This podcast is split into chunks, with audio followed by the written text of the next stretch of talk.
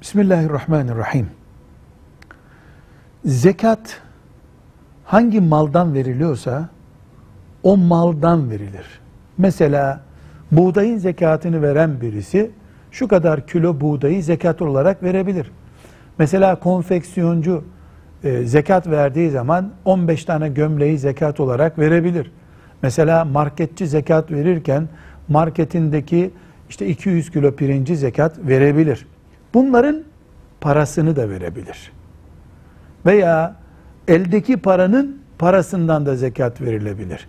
Kağıt parayla zekat verilemeyeceği konusunda İslam alimlerinin ittifak ettiği bir görüş yoktur.